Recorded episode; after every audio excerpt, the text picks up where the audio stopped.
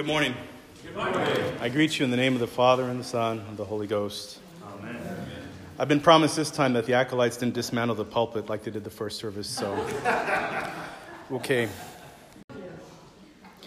But like the message, we hear, God is calling. We hear that same message come across to us from the readings in the gospel this morning. We hear the overbearing theme of many are called, few are chosen. This weekend was a, a great weekend of that expression of, of God's calling in His church. Yesterday we had a uh, quinceañera service here for Father Daniel Lizarga. As many of you know, he is one of the um, pastors at Christ our King. That's Father Isaac's old place. And um, he handles the Hispanic ministry there. But one of the main points that I was pondering last uh, night as they were going through the homily is, um, and by the way, the service is brought to us from Spain uh, when they used to call females into court um, as they were becoming of age. But one of the readings that he had on there is that Jesus spoke a calmness to the storm. And Jesus spoke many things. But even more so, his disciples that were in the boat with him in the Sea of Galilee called out to him. They called. Jesus answered. They were his chosen ones. And so, likewise, when we come into this preseason of Lent, we think about many are called and few are chosen. What does that mean? What does it represent? How is that manifested in our lives? Well, let's think about this as we read through the passage of Matthew 20. It says, For the kingdom of heaven is like a master of a house who went out early in the morning, hire laborers for his vineyard. And after agreeing with the laborers for a denarius a day, he sent them into his vineyard. And going out about a third hour, he saw others standing idle in the marketplace. And to them said, You go into the vineyard too, and whatever is right I will give you. And so they went. And going out about six hour and the ninth hour, he did the same. And about the eleventh hour, he went out and found the others standing. He said to them, Why do you stand here idle all day? One of the things to remember is that God does marvelous things in our lives. In pre Lent service, you'll see that Septuagesima, 70 days coming from the Latin before the resurrection. It's a time of preparation. We put away the Alleluias, we put away the Glorias. You know, we wear purple as a sign of royalty. It's also a sign of remembrance, memorial, a thing about who's going to be risen again. You know, and, and, Father Isaac will get in, and I will get into arguments about this sometimes about how I think Christmas is more important than the resurrection. It doesn't matter because it's all pointing back to Jesus, right? I'm a Christmas boy. I can't, I can't hide it. But even at that, God calls us out. It's an exhortation to come and work in His vineyard. But in the story, though, you know, we can't help our human frailty. We have people who say, "Hey, wait a minute. He got paid the same as I did." Well, God gives his recompense, doesn't matter where you've started on your journey. Some of us have been Christian all of our lives, some of us are just coming into the faith. But regardless, God gives his recompense through his grace and salvation to us, regardless. Jesus says, I love you, and if you love me, follow me. I think one of the other things, too, is that how beautiful it is to see some of these connections in our liturgy. Before we get there, let's read on a little bit further. He said, they said to him, Because no one has hired us, he said to them, You go into the vineyard too. And when, he, and when the evening came, the owner of the vineyard said to his foreman, Call the laborers and pay them their wages, beginning with the last to the first. And when those hired about the eleventh hour came, each of them received a denarius, or their payment. Now, when those hired first came, they thought they would receive more. But each of them also received a denarius.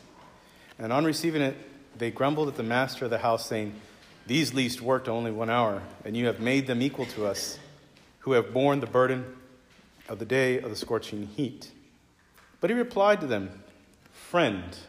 And notice how that, that simple parable, it's like Jesus saying, My beloved, friend called. I'm doing you no wrong. You not agree with me for a denarius? Take what belongs to you. I choose to give this to the last worker as I give to you. So God's love outpouring doesn't matter.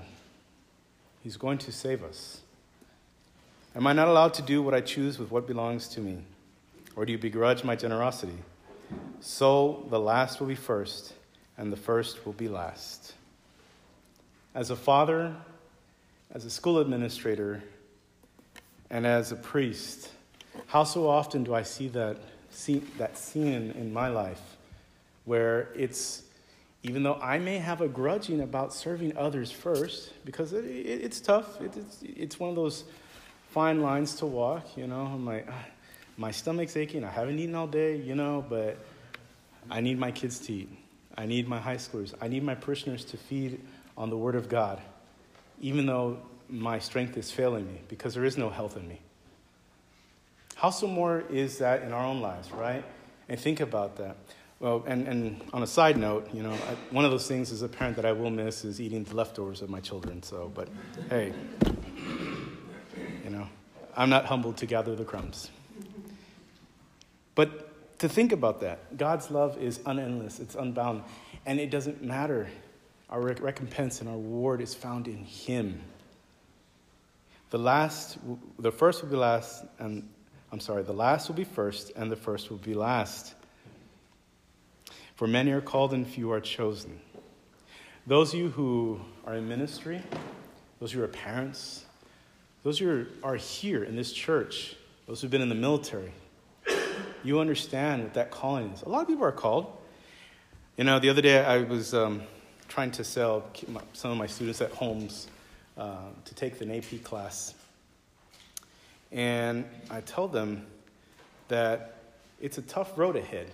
It's not easy, these courses, you know?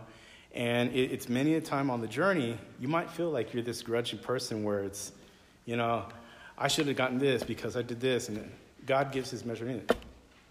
And they still look at you like, well, lead me. Where's Jesus leading you in his life, or in your life? I'm sorry. What is he calling you to do?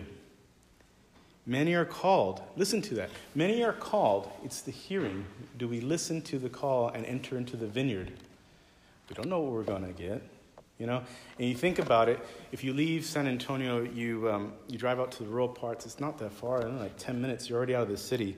You see these daily workers. You know, maybe they're country guys out there working their butt off, and then you think about it. Like they got a new guy coming on in the last couple hours, and then the guy who owns the ranch is going to pay them the same thing. Well, dude, hey man, like I've been working all day. Doesn't matter. You know, God doesn't have a, a limit on anything. His love is boundless. You know? Or if, uh, if I was to think in, in, my, my own native tongue, right, I'd be like, hey, orale, man, like, what, what happened? Like, I was supposed to get something more than, no, no, no, no. Many are called, few are chosen.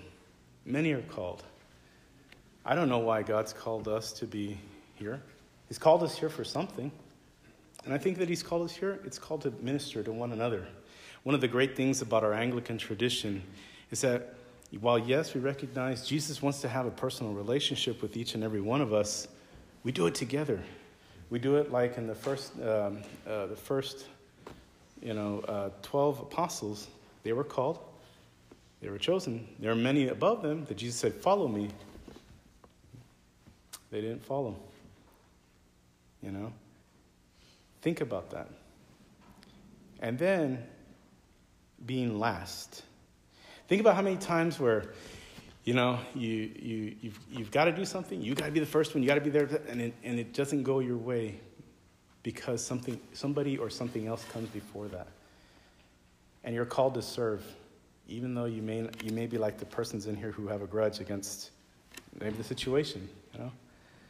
I think it's very applicable in our lives. Many are called, few are chosen. Think about that. One of the funniest moments that I ever had was I was, uh, I was being, getting ready to be ordained a deacon, and this was in Dallas. And at the last minute, I didn't want to be one of the chosen. Um, I started investing as quick as I could. I was like, no, it's not for me. And um, before I could um, make it to the car, uh, my, old, my former bishop in the Diocese of Quincy, Bishop Morales, I felt his big old Puerto Rican arm pull me back. He says, Where are you going? to the bathroom, Father Bishop, for the bathroom. Oh, okay. You're chosen. Right? And I think about that word. He says, You're chosen. And I think that's the word, that the message that God has for us today, through the parable and Jesus speaking, is that I have called you by name. You are called. But you're called to be the last among the first. You're called to serve because you are my chosen. Many are called, but few are chosen. Amen. In the name of the Father, and of the Son, and of the Holy Spirit.